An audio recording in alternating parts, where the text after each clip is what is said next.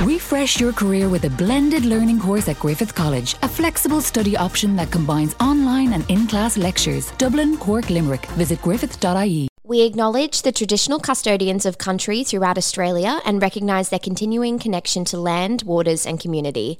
We pay our respects to them and their cultures and to elders both past, present, and emerging.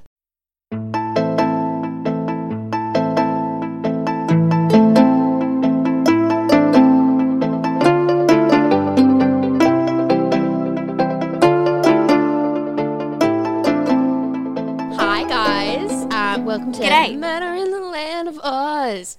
Sorry, throat's a bit a deep fried eggplant. Jess is high on deep fried eggplant.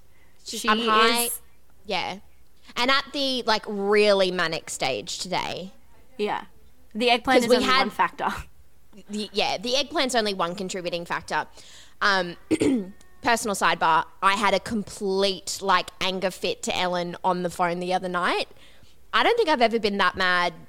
Oh, eh, Jess got so possibly mad ever. and she yelled at me, and I was well. She didn't yell at me, but she yelled, and I was like, "I'm two and a half thousand kilometers away from you, and I'm so afraid that you're going to cause me physical harm." like the people in Brisbane City must have been so terrified of me because like I was literally just like walking around going like the audacity. She was yelling. She was full on was. yelling. Like somebody would f- have filmed it and like put it on YouTube with like a world star hip hop thing down the bottom. Like it was a fight. It was pretty fresh. I'd had a interesting textual conversation with a uh, person and um, person, and yeah, it frustrated me. So I got a bit mad. But yeah, so Ellen was exposed to that. I weren't exposed to our lovely listeners to that. Um, welcome back, everybody. Uh, welcome to our third episode for our Northern Territory season. Very whoop. happy to be here.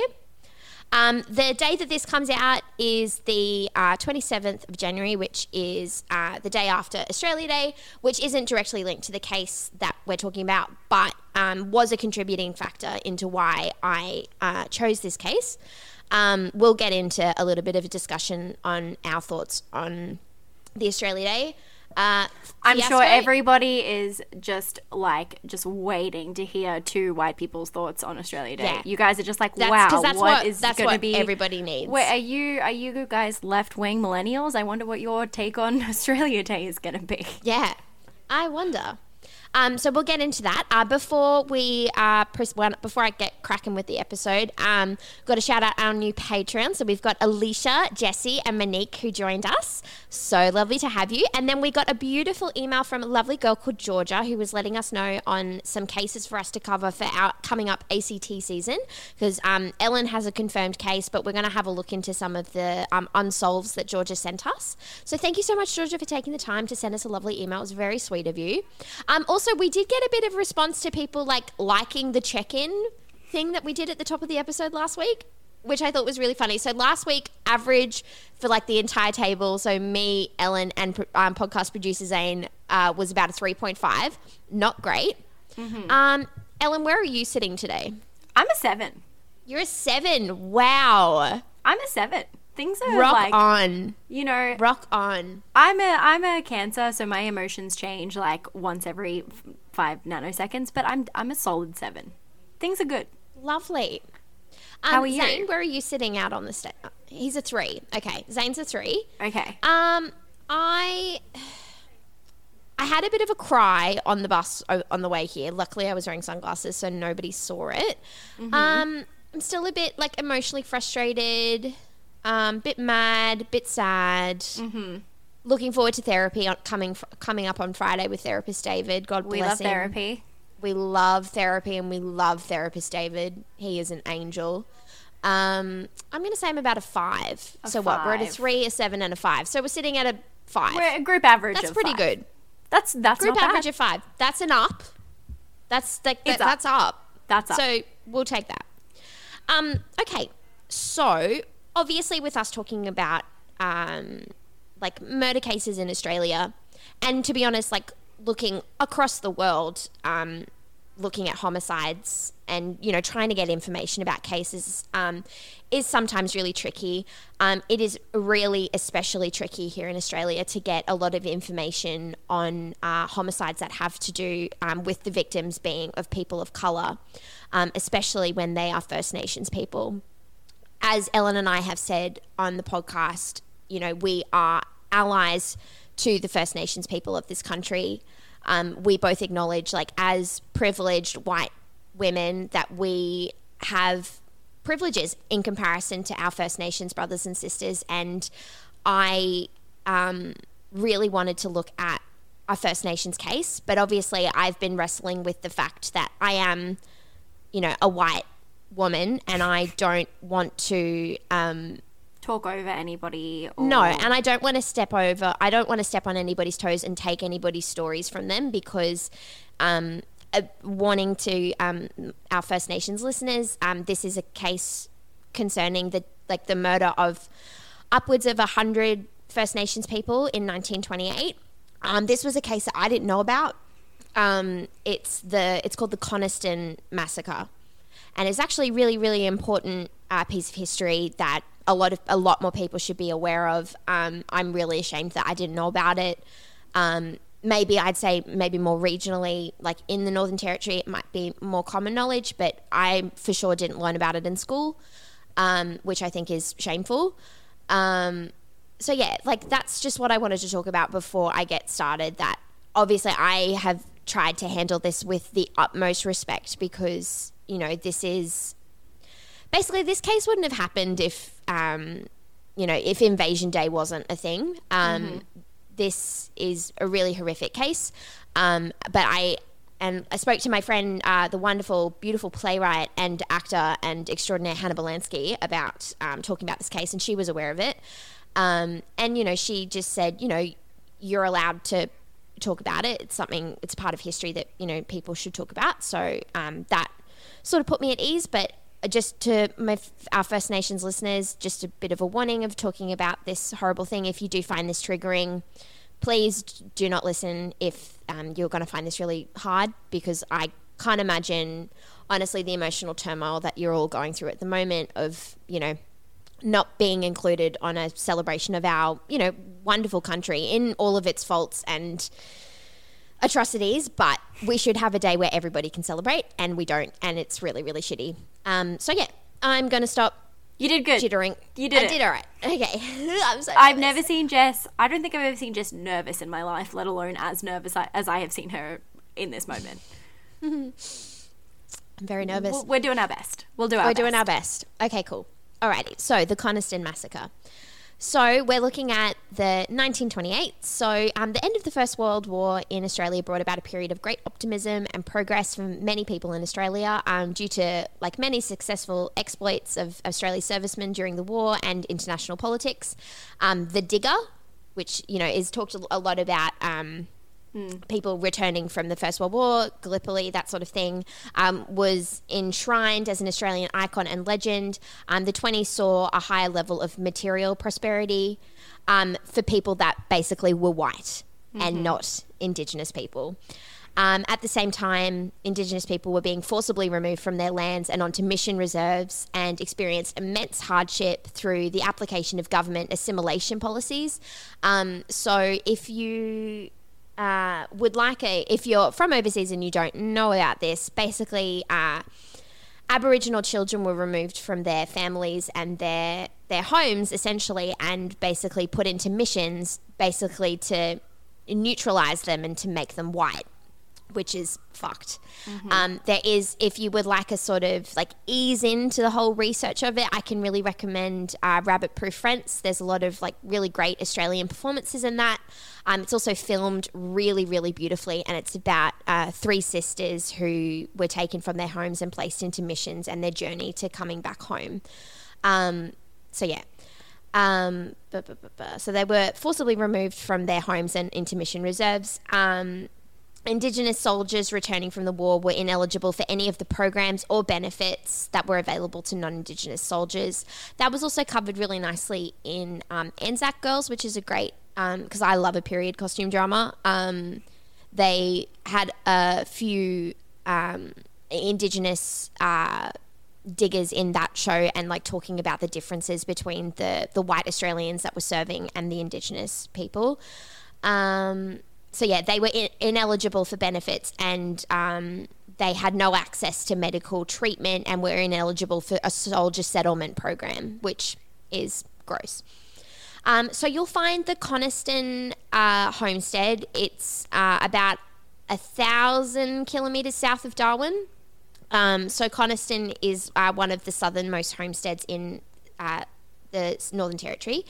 Um, so Central Australia, as it's called, like the um, like just upwards of The middle uh, bit. Alice Springs, the middle bit, very dry. There's lots of fuck all, as we've said. Australia, the land of fuck all Land of fuck all. um, land of fuck all, um, was like the last colonial frontier, and it was quite sparsely, uh, sp- like sparsely um, populated, and also it was suffering one of the harshest droughts on record, obviously with um, like white colonials, I'd say. Um, so In the white colonial record, it was one of a the white worst droughts. colonial record. Yeah. yes exactly um, so appropriating water resources was like um, really like obviously the farmers coming in and like trying to you know propagate crops and shit um, they were having like exclusive control over water and um, with the droughts and everything and like the water holes basically dried up and so this was like starving um, nomad, like uh, nomadic uh, First Nations people that were, you know, living traditionally, I guess. Um, and that was their, you know, because it's very interesting, like listening to the conversations, especially at the moment about um, surrounding Australia Day and just in general about how um, the First Nations people like know how to treat this land because it is their land, and And they've you know, been here for 120,000 years. Exactly. So they know how to make this land work because it is their land. Um, and basically, taking those water resources from them is going to kill these people. And it did. Um, so, da, da, da, da, da. So um, basically, um, First Nations people were like forced to like leave areas that they've been living in for you know however long, um, which you know is, and basically they were just walking to try and find water so that they could survive. Um, so it was believed that the white community, uh, with like the interests of traditional um, Aboriginal landowners and those cattle stations, couldn't be reconciled, um, and you know it was either one or the other that could prosper. Um, so people started. Um, so Indigenous people were roaming, trying to find um, places with water that they could eat and survive.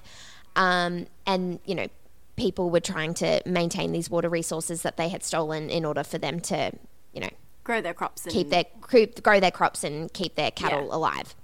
So Coniston is still a cattle station. Um, it's it also it's quite famous for its in, introduction to um, solar power.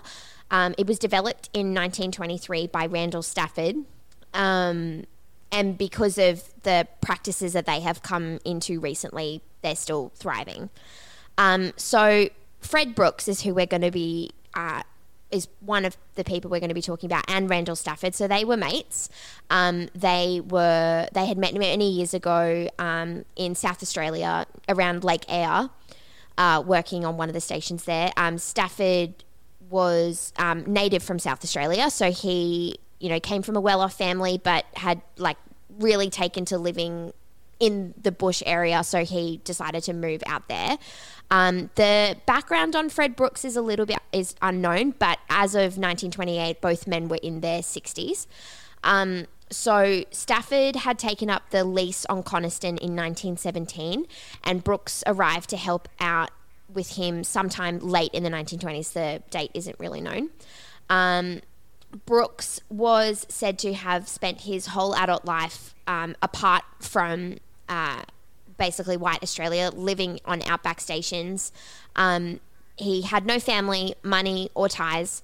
Um, most like contemporary records said like called him harmless, which yeah, right. Um, he was apparently quite tall. He was six foot two, um, and was like a tough guy because he, you know, the survival of like the harsh extremes of like living Tough in the central area. Mm. Bushman, you know, Hugh There's a Jackman's hat character involved, from a Australia. Yeah, Yeah. that kind of vibe. So, um, conditions at Coniston at this point were described as quite bad. Um, Stafford was barely keeping things going and had to, um, like, no pay to offer um, Fred Brooks. Um, a few of the watering holes on the station were the only, like, decent water source that they had. Um, and so, and like the region was in its fourth year of drought, which is, oh my God, a drought in 19, the 1920s. Like, goodness me, no thanks. Um, da, da, ba, da, ba, ba. so Stafford, uh, you know, Stafford related in like the years since that like Coniston was co- becoming quite dangerous to live. So Fred Brooks at this stage was 61. He'd worked as a station hand on Coniston. Um, he had asked Randall Stafford if he could go out dingo hunting. And Stafford was a little bit apprehensive because um, local Indigenous people were getting a bit upset with Fred Brooks because he had started a relationship with a First Nations woman. Um, so there had been like some threats made against him. Um, she had apparently this, you know, records are a little bit fuzzy on this, but apparently um, the lady that Fred Brooks was involved with um, was said to have broken the um, like traditional marriage laws. And I was reading up on this. Um, so the marriage law was governed. So I've gotten this from Common Ground, like the Common Ground website. Um, so this was marriage law was governed by Aboriginal law during this time. Breaking a law was a punishable offence, um, and like this, you know, could also be the reason for like the the violence that ensues that we're going to talk about against Fred Brooks. Um, so basically, Brooks left Coniston with two camels on the 2nd of August and with um, two Aboriginal boys, uh, Skipper and Dodger, to trap dingoes. Um, so the price of the scalps of a dingo as of 2011 was like 10 uh, was was said to be like 10 shillings. So in 2011 as of the conversion would be about $35 so that would have been like quite a lot of money back then.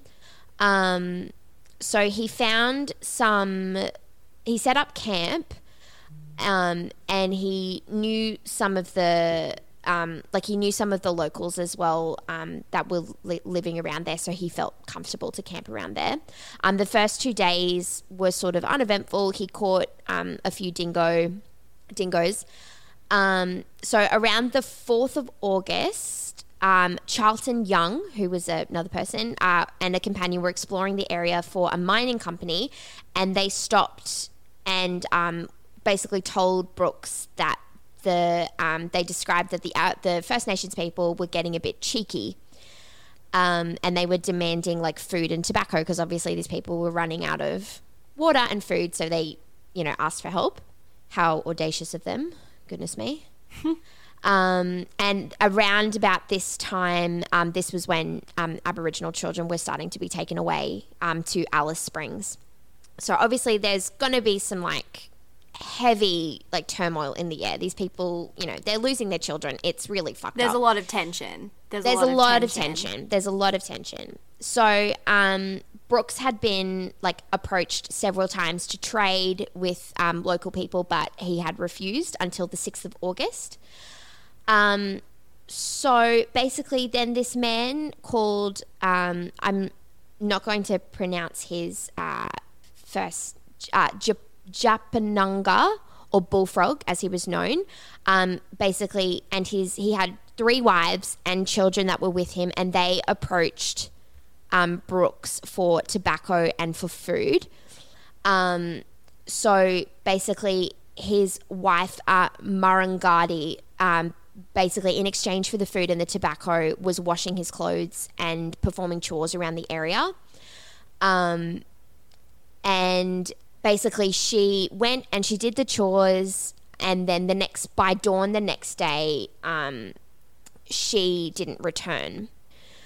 So there's a couple of different accounts of like what actually went down. Um, so basically i watched this incredible documentary that was filmed um, with uh, local people to the area and people that had actually that had relatives that were involved in the uh, massacre, and they um, basically were a part of the cast of filming this story about Bullfrog coming into the area looking for water. And for like Fred Brooks on the air, like Fred Brooks was on the area, and it was really incredible how they put this all together and actually speaking to people that were either the place of the massacre or they had family involved by it. Um, so basically, Bullfrog's wife uh, was cleaning up the camp. There was a bit of a kerfuffle, um, and some reports said that she uh, just never came back to camp, and Bullfrog. It was like a couple of hours. Some people said that it was like at least a day that he waited until he um, Went went, to find this girl, um, his wife. Um, so one of the stories is that Bullfrog uh, found his wife in bed with Brooks and started attacking Brooks, um, using uh, he's basically attacked and killed Brooks essentially. So severing his uh, artery in his throat. Um, some like some accounts also claim that Bullfrog had help from uh, his like uncle um, that came and other um, First Nations leaders came, and, and obviously some everybody was a bit worried because of the you know what was going to happen after this event, but because you know this was to do with you know um, the marriage law that was you know basically a punishable offense in their culture. Okay, so um, basically Fred Brooks has been killed, um, and then he has uh, you know, Bullfrog ordered the two boys that were traveling with Brooks to uh, travel back to the Coniston homestead and basically say that Brooks just had died randomly. So they went back to the the homestead.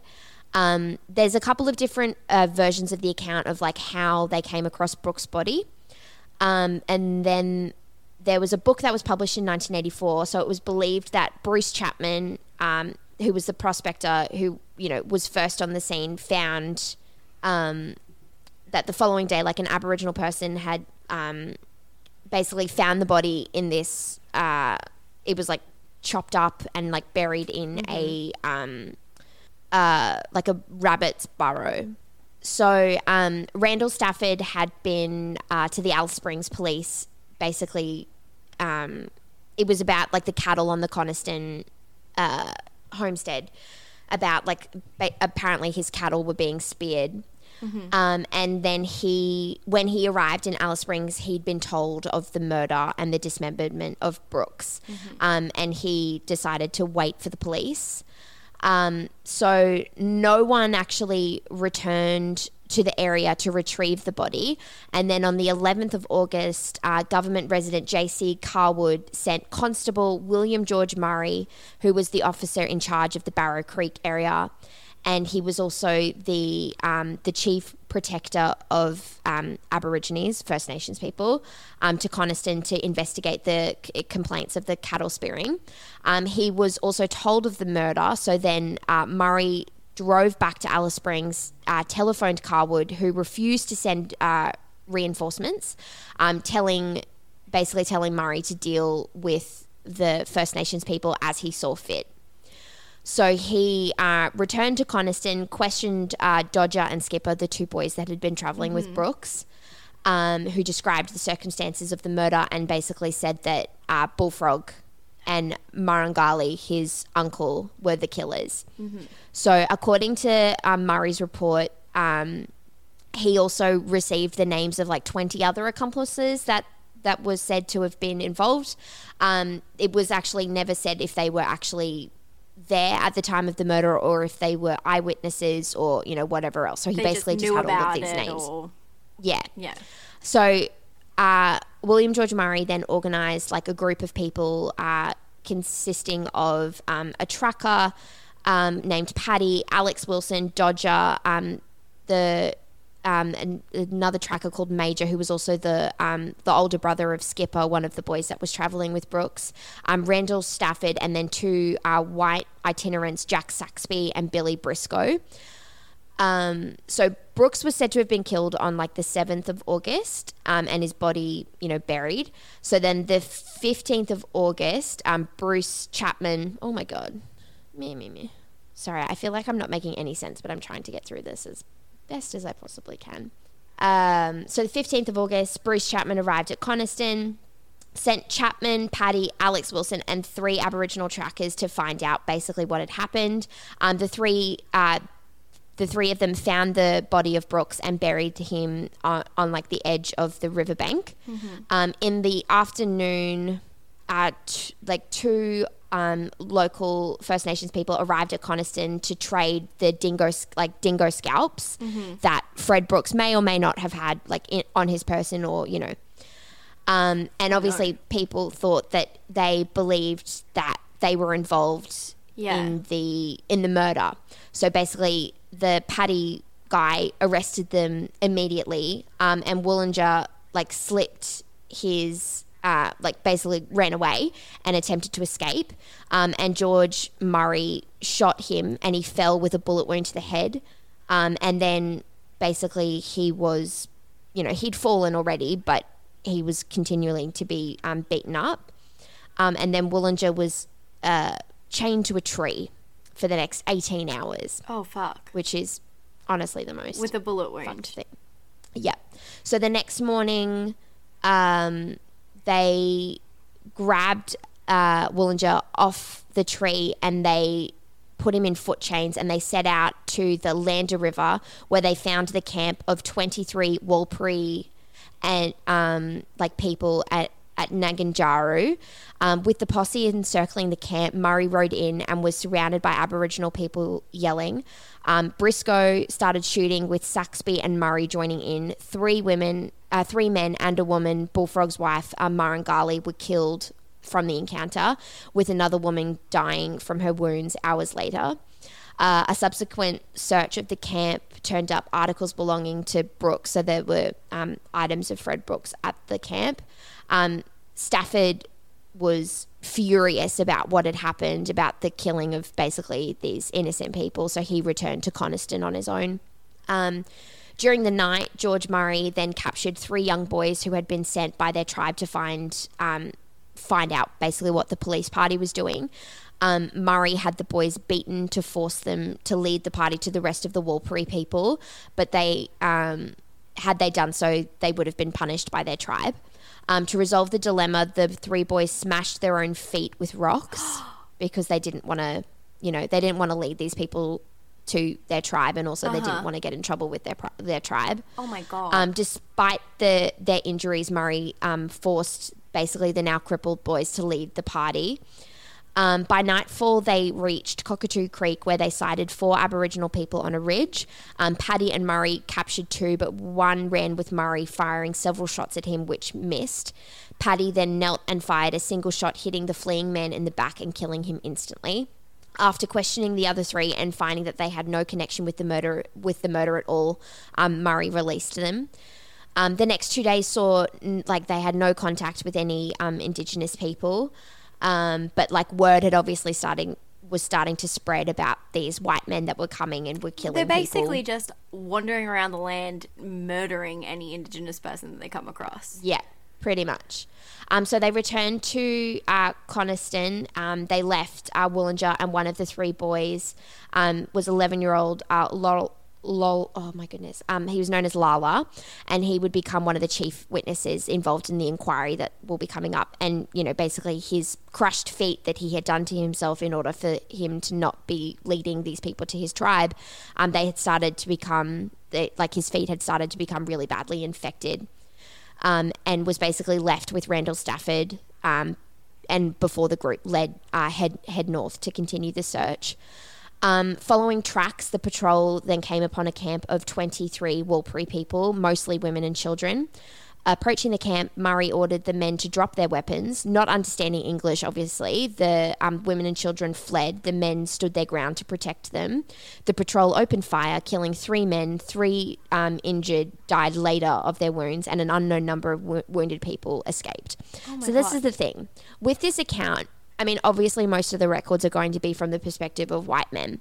So, the original count of I'll get to this at the end as well, but like the original count of this was like 30 people had been murdered from like locals, like from stories and like literal um, anthropologists going and speaking to the people of the area, it's looking like from what they said, it was like upwards of 100, maybe 200 people that had been killed Holy fuck. by these events. Yeah. Um, okay, so by Murray's uh, by Murray's account, he met four separate groups of the Walpuris, and in each case were obliged to shoot in self defense. Yeah, a total okay. of seventeen casualties. He later testified under oath that each one of the dead was a murderer of Brooks. Yeah, right. Um, the Walpuris themselves estimated that between sixty and seventy people had been killed by the patrol. Um, so by the 24th of August, uh, Murray captured an uh, Indigenous person under the name Aki- Akirkra and returned to Coniston, where he um, collected Woollinger. Um, he can, can, he um, collected another man that had been captured called Patagar. Uh, had died that night, um, still chained to the tree. Um, then marched the two uh, 390 kilometres to Alice Springs. Arriving on the 1st of September, Akirkra and Patagia were charged with the murder of Brooks, while Murray was hailed as a hero. On um, the 3rd of September, basically, Murray set off for Pine Hill Station to investigate the complaints of um, further cattle uh, spearing. Um, nothing had been recorded about this patrol, but he returned on the 13th um, with two more prisoners. Um, on the 16th of February, Henry Tilmouth of the Napperby station shot and killed an Indigenous person that was um, that he chased away from the homestead. Um, this incident was also included later in the inquiry. The 19th of September, Murray departed again, this time under orders to investigate a non fatal attack of a person um, on the person of a settler called uh, William Nugget Morton at Broadmeadow Station. William um, by Nugget what Morton. Nugget? I know. Little Nugget. Um, so basically, he, uh, by his account, there are about uh, 15 uh, people um, that were also in the same area. Um, Morton was a former circus wrestler, but also had a reputation of um, sexual exploitation of um, Indigenous women and violence against both um, like his white employees and Indigenous people. Um, the 27th of August, he left his camp to punish the Indigenous people for spearing his cattle.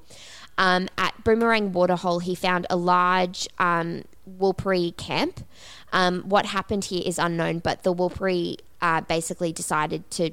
It said that they turned on Morton. He probably, I would say, from his reputation as being like a violent and a very um, sexually aggressive man, I'd say he probably would have made advances. Um, so during the night, they surrounded his camp, and at dawn, uh, 15 men um, that were armed uh, rushed at Morton. Um, his dogs uh, attacked the Indigenous people, and after breaking free, Morton shot one and uh, shot one of the Indigenous uh, men that came, and the rest of them ran away. He returned to his main camp and was taken to the Tea Tree Wells mission, where a nurse removed 17 splinters from his head and treated him from a serious skull fracture, but he was alive. Um, from the station, the 24th of September, a party consisting of Murray Morton, Alex Wilson, Jack Cusack, who um, um, basically embarked on a series of encounters. Three incidences were later described by Murray in which uh, 14 Indigenous people were reportedly killed, but it's likely that there were more. Um, at the Tomahawk uh, Waterhole, four Indigenous people were killed, while at the Circle Well, uh, one was shot dead, and Murray killed the other with an axe. Um, they then moved east to the Hanson River, where another eight were shot. Morton identified all of them as his attackers. The party then returned to Broadmeadows to replenish their supplies before travelling north. Um, no reports on this part of the uh, the patrol were kept, but according to the Walpuris people, this uh, patrol encountered um, the Indigenous people at Dingo Hole, where they killed four men and eleven women and children. Oh my fucking god. This is The Walpuris also um, recount how the patrol charged uh, a corroboree at uh, uh, rounding up a large uh, number of Indigenous people like cattle before cutting out the women and children and shooting all of the men. Um, then, okay, so the const- uh, Constable William George Murray was back in Alice Springs as of the 18th of October, where he was asked to write an official report on the police actions. The report was only several lines long, and he wrote uh, Incidents occurred on an expedition with William John Morton. Unfortunately, drastic action had to be taken and resulted in a number of male natives being shot. Um, no mention was made of the number killed, um, the circumstances of the shooting, or where they actually occurred. And also of the women who were also murdered. Exactly. So, as we said, a, Kirk, uh, a Kirkra and Padagya, who had been arrested for Brooks's murder, um, this trial took place at the Supreme Court of Central Australia, located in Darwin. Um, this was the um, the seventh and eighth of November. Um, this was before Justice Marlin. The first witness was 12 year old Lala, who had testified in detail that he saw a Kirkra and Padagya and um, and Bullfrog kill Brooks, but they hadn't found Bullfrog at this point.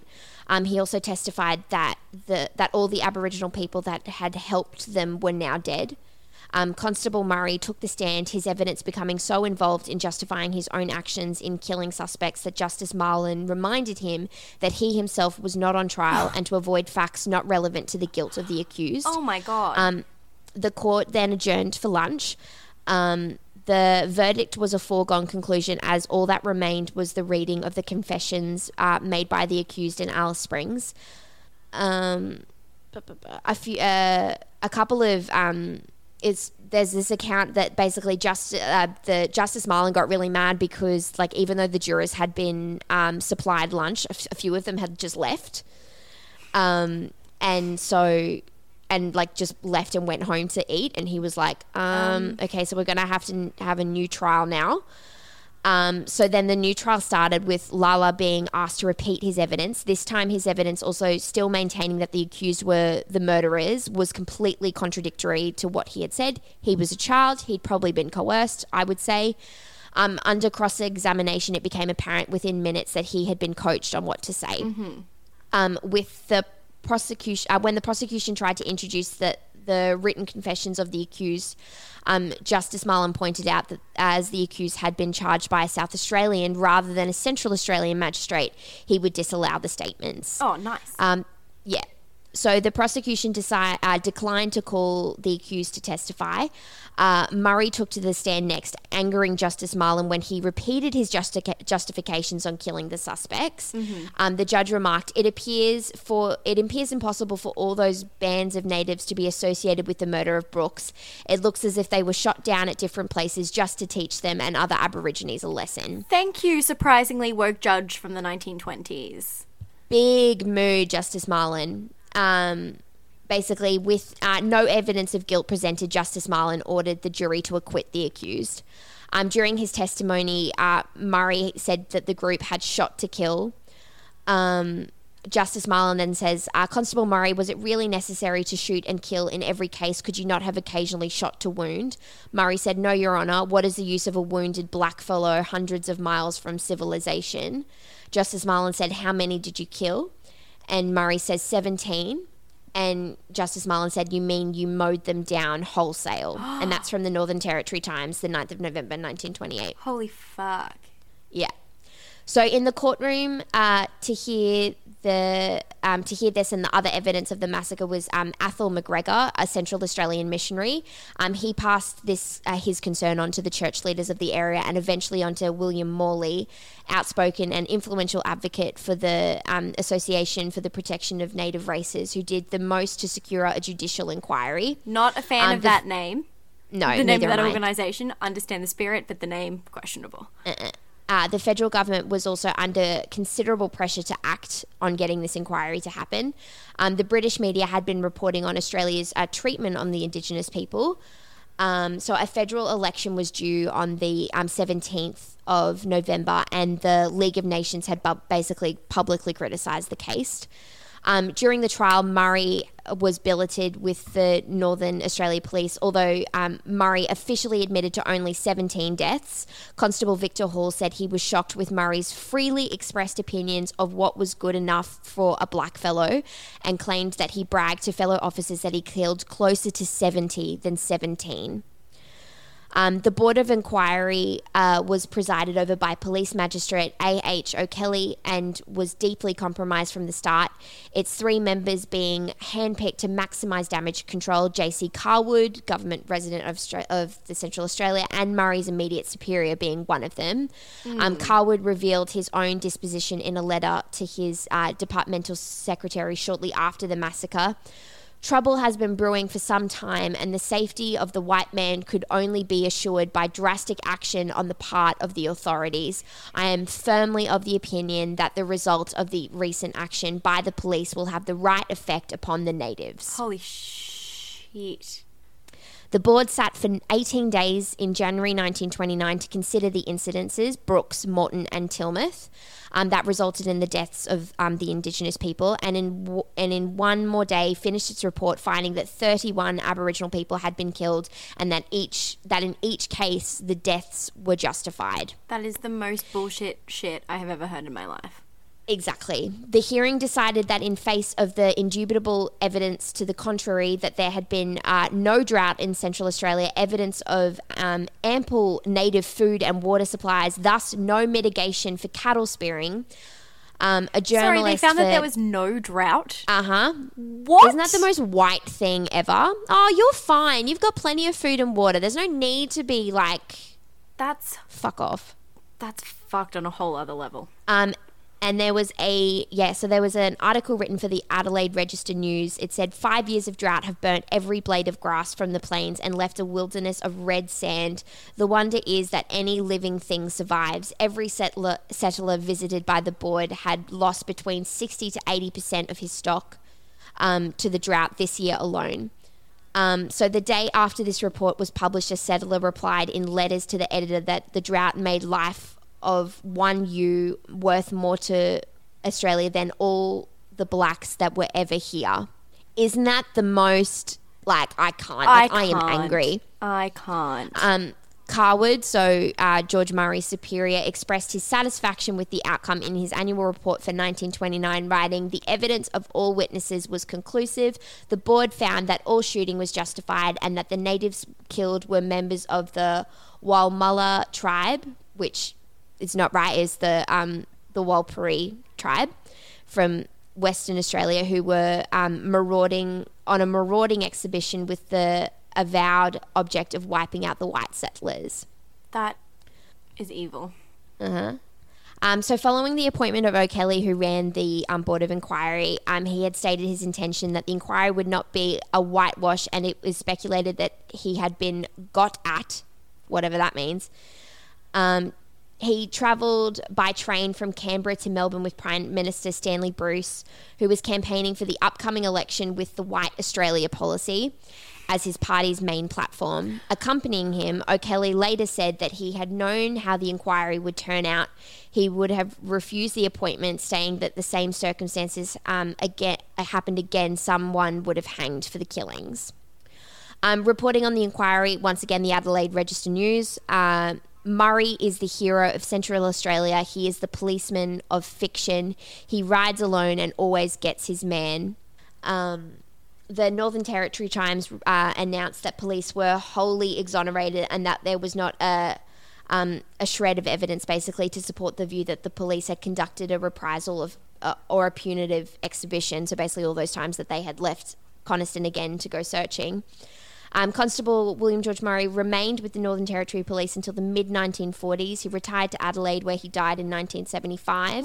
Uh, William Morton moved out of the area several years after the massacre. Um, Bullfrog, who um, basically was at the centre of the murder of uh, Fred Brooks, uh, was never arrested and moved to Yuendumu, which um, will uh, be familiar to people from what happened late last year the um, unfortunate death, another unfortunate death in custody. Um, and he died of old age in the 1970s.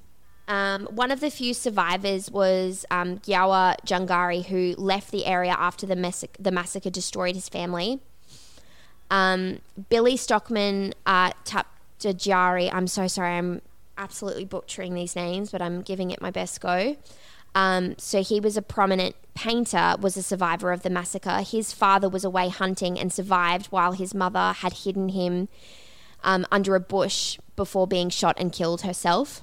Um, there is a strong oral history established after the massacre was recorded with paintings by some Indigenous artists and the, um, you know, the several like the tribes surrounding the area that were affected. Um, referred to the like the period as the killing times. Um, you know, uh, like the late 1920s was a time of major drought, and therefore, in the context of what was still very much like a frontier sort of situation in Australia, the conflict over resources is really intense, as what I said. Like, um, you know, the inquiry basically finding that you know 31 people had been killed, whereas you know you, the people that actually went and spoke to these communities to you know who had lost loved ones, you know, the count is you know at least over a 100 mm-hmm. Okay. So um, the 75th anniversary of the massacre was commemorated in Yuendumu in um, the 24th of September 2003. And basically there was this um, formal apology made by the police for what had happened. Um, you know, it's what's like misunderstood about the Coniston massacre is that it's wasn't a single event. Like it wasn't. It went on for like a month and a half. Yeah, it went on for like a period of, of period of weeks and months. Um, you know, it was raids and it occurred over, it, it, like it happened over a number of weeks, and you know, police parties like they killed indiscriminately. Um, Keith uh, Windschuttle, who's like one of the great deniers of like frontier violence, acknowledged the like the savagery and the disproportionate like nature of like what had happened mm-hmm. in the Coniston um, era, um, and he, yeah, so like there's no denying there's it. No like denying this whole thing, yeah, it happened this reaction to like what had happened. Like they killed hundreds hundreds of, of innocent people. and affected the lives of thousands of people. And this stupid inquiry that they did and yeah. So that is the very that's a very my very slapdash version at the accounts of Coniston because it's I've just found this so distressing to talk about. So I'm so sorry if I've been like all over the shop but I've just found this so hard to talk about. It it is really hard to talk about, but I think it's something that like it needs to be talked about. And like yeah. this is one of the more famous, you know, um, events that happened during like the frontier wars or whatever which is basically like the mm. the fun cowboy sounding name that we give to you know basically, you know, hundreds and hundreds and hundreds of similar massacres and similar, you know, acts of war or whatever that have started from 1776 up until basically the present day. Yeah. Um, you know, I think that it is really important to remember on this Australia Day that, you know, th- this kind of thing happened constantly for hundreds and hundreds of years and mm. it is still happening in many ways. Like now now the ways that we we being the whites get away with it is institutionalizing these kinds of things. We have institutionalized racism. We have so many problems at that level that keeps indigenous people you know on the margins of society yeah, we've marginalized the people whose land we've stolen. And like we literally came in here and we're like, yeah, fuck off. And it is so like it's so perfect that this happened over, you know, water rights essentially in drought time because ever since we you know, Europeans settled in quotation marks in Australia, you know, we fucked the land from top to bottom. We have destroyed land that was managed, you know, I mean, like, it can be said of like what's ha- been happening in Australia for the last couple of months, like the bushfires, mm-hmm. because like Indigenous leaders for years have been saying that we are not we're not managing the land correctly. We're not ban- we're not managing the land properly. We're not doing backburning properly because they know how to look after this land and they know how to make sure that mm-hmm. shit like this doesn't happen. Like there's like question um question time like interviews with people like literally saying you know, traditional burning isn't being done, and that's why shit is getting fucked. Yeah, exactly, exactly. And so, um, yeah, I just before we get into a bit more chat about Australia Day, I just really want to recommend the Coniston film. Um, if you search Coniston film, it'll come up straight away. You can watch it on Beamafilm. You can also watch it on Rebel Films. It's about three, four dollars to watch. Um, you can rent it for like a couple of days. I've watched it. I watched it a couple of times. They speak about this a lot more eloquently than I did. Um, also, really important to hear from the people that were actually directly involved or whose families were involved because this is their story. Mm-hmm. And you know talking with local people who were really proud to be a part of this film and this reenactment of what had happened. Mm-hmm. um, i am horrified continually about how our society in the past and in the present you know treat first nations people. It is absolutely disgusting. Um, and nothing is more relevant i think today of all days or yesterday for those listening at home about, you know, Australia Day. I've been terribly ignorant in the past of, you know, why, you know, just being like, oh, it's just a day, mm-hmm. like, you know, but it's not. Like, us, or, you know, the white people landing here on the first fleet, like. That was not something to celebrate. no, we, done we invaded, and we haven't done that much to fix it. You know, we've said no, we've said sorry, and we've you know had a few token like, oh, you guys, let me rant for a second about the Australia Day ad funded by the Australia Day Council that has been all over public access television, which has, you know, insultingly gotten indigenous people and you know migrants and you know gay couples to talk about how important Australia Day is which I think is ridiculous in a country that has tried so hard for so long tonight to deny all of those groups of people their rights you know? Yeah it, it's not something to be celebrated. Australia is an amazing country. Like I do love Australia.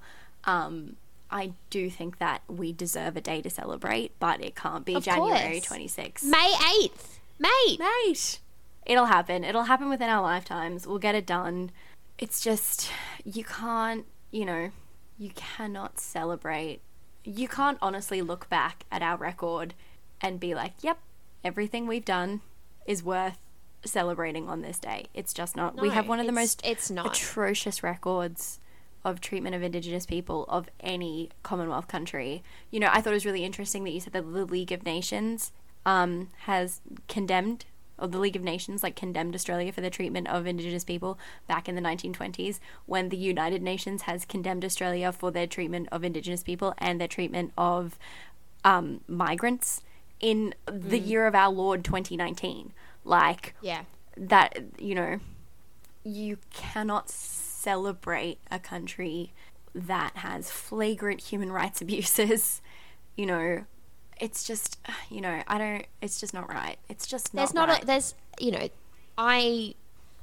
It at the moment it doesn't really feel like there's a lot for us to be proud of. Our country has taken some major step forward like steps forward in the last couple of years. I don't think I've ever cried more than when the marriage equality was passed. Mm-hmm. It was one of the most like deeply affecting mm-hmm. things as an ally to the LGBTQ community. But I would not feel I, I would be proud as punch if we could finally just stop celebrating a day where we murdered and took away the and made people like feel less important or less than and saying that your way of life mm-hmm. the way that you have lived for thousands of years is just completely irrelevant to us mm-hmm. we are civilized and we know what's best so we're going to come in here and we're going to teach you what to do like it's, I don't want to celebrate that. It's a legacy that doesn't deserve to be celebrated. We need to no. find a way to truly have some kind of reconciliation and move on as a society and as like a united group of people. And that hasn't happened yet. And until it does happen, we should not celebrate Australia Day on January 26th. Find a new day. Um, I'm going to, sh- yeah, exactly. Find a new day. It is really that easy. Um, I want to shout out one lady who I came across on Instagram a few months ago, mainly because she's just so fucking stunning. And I was just like, this girl is just so beautiful looking, like I can't even deal. Turns out she's also a writer and actor. She wrote one of my favorite shows that I saw a couple of years ago called Black is the New White. And she also um, was the creator of Black Comedy that's on Fuck yeah, love um, that show. ABC. That's uh, Nick. It's her name is Nakkiah Lui. Mm-hmm. I think that's how you say her last name. She's a beautiful looking woman. She's so funny, and like the the things that she's the really poignant stuff that she's been writing in the lead up to Invasion Day has been really inspiring. Um, my suggestion for I wasn't able to get out onto the marches today just because I was working on this and tearing my hair out. Um, but if if there is an opportunity for you to get out and support our First Nations people, please do. Um, please call out casual racism because it's not cute. I mean, in all in in regards to everybody, but like especially around this time for the First Nations people because this is a really really horrible time, and I can't imagine how I can't imagine how you were feeling, and I I want to do more. Um, and Ellen, Zane, and I have been in talks about what we're going to do in order for us to make a contribution to a um, First Nations organization. So if you have any that you would like us that we can make this con- this contribution to, please email us. Um, if there's anything more that we can be doing in you know order for representation, please email us as well. Um, obviously with us doing our welcome to country that's a very small thing for us to do but the response that we've gotten from people about just how much it means is really humbling. Mm-hmm. um, but we can always do more and we can always do better. And i you know as an ally i want to be doing more. So if if you have um, if you have anything that we can be doing please let us know.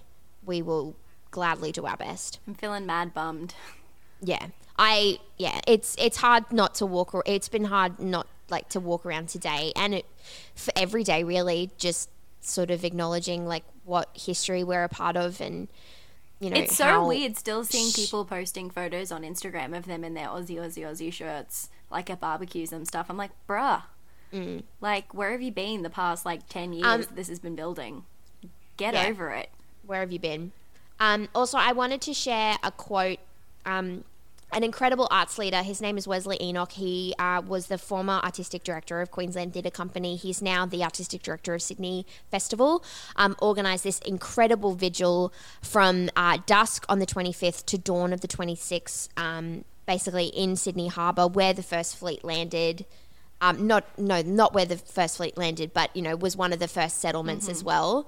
Um, organized this incredible walk from the top of town hall and basically the numbers from where they started in town hall to where they pl- where they had the vigil the numbers like quadrupled they ended up with over a thousand people wow. was surrounded by 250 indigenous flags. And wesley got up and did this incredible speech. Um, i just wanted to share a little bit of what he said. Um, uh, if a country ever needed to be cleansed there has been such smoke a smoke of cleansing, of time to reflect now. That if we do not act on what needs to happen, there will be no country for anyone. Amen. Amen. Well, thank you so much, guys, for listening. Uh, we will see you in a fortnight uh, for our next episode in the Northern Territory. Um, please get in touch on Facebook, Murder in the Land of Oz. We're on Instagram at Murder in the Land of Oz as well. If you have um, any emails uh, that you would like to send, any like feedback or anything, uh, please send us an email. Just to chat. Loving talking to you all. It's very, very cute. I'm loving it. Uh, we're our emails at murder in the land of murderinthelandofoz at gmail.com. If you would like to become a Patreon, um, our Patreon link is in the show notes. But yeah, thank you so much, guys. Thanks, everyone. Goodbye.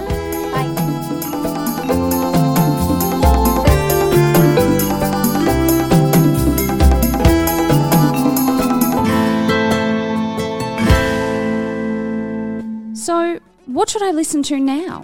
We are Castology. This is our podcast about podcasts. We are your castologists Patrick Shearer, Liz Best, and Zancy Weber. Each week, we'll bring you three of the best and sometimes not so best podcasts around. We'll also do the hard work and trawl the RSS feeds to find the newest podcast that should be on your radar. And then next week, we come back and tell you what we thought of the recommendations and bring three new sparkling podcasts to check out. Now, will we always agree with each other's picks? Probably not, but hey, you're clever. You know that's how reviews work. We're available on Apple Podcasts, Spotify, or any podcatcher of your choice. That's Not Canon Productions podcast. Oh! Sounds like there's a breakdown in communication. Next time, come to a Skoda workshop where our after sales team speaks fluent Skoda. We understand those mysterious little sounds and can fill you in on all your car's needs. We also offer free 12 month roadside assistance and only use genuine parts. Book your service at skodaservice.ie. Skoda, simply clever. Grenke, 100% your finance partner for fast, accessible cash flow solutions. Get back to business with Grenke. Get the latest equipment you need and keep your cash where you need it in your business through leasing and invoice finance. We make credit decisions in 20 minutes and can pay your supplier or fund your chosen invoices within 24 hours of completion. We finance 100% of the asset, no deposits needed, and you can lease equipment from as little as 500 euro upwards. Grenke, your finance partner for fast, efficient leasing and invoice finance options. That's G R E N K E.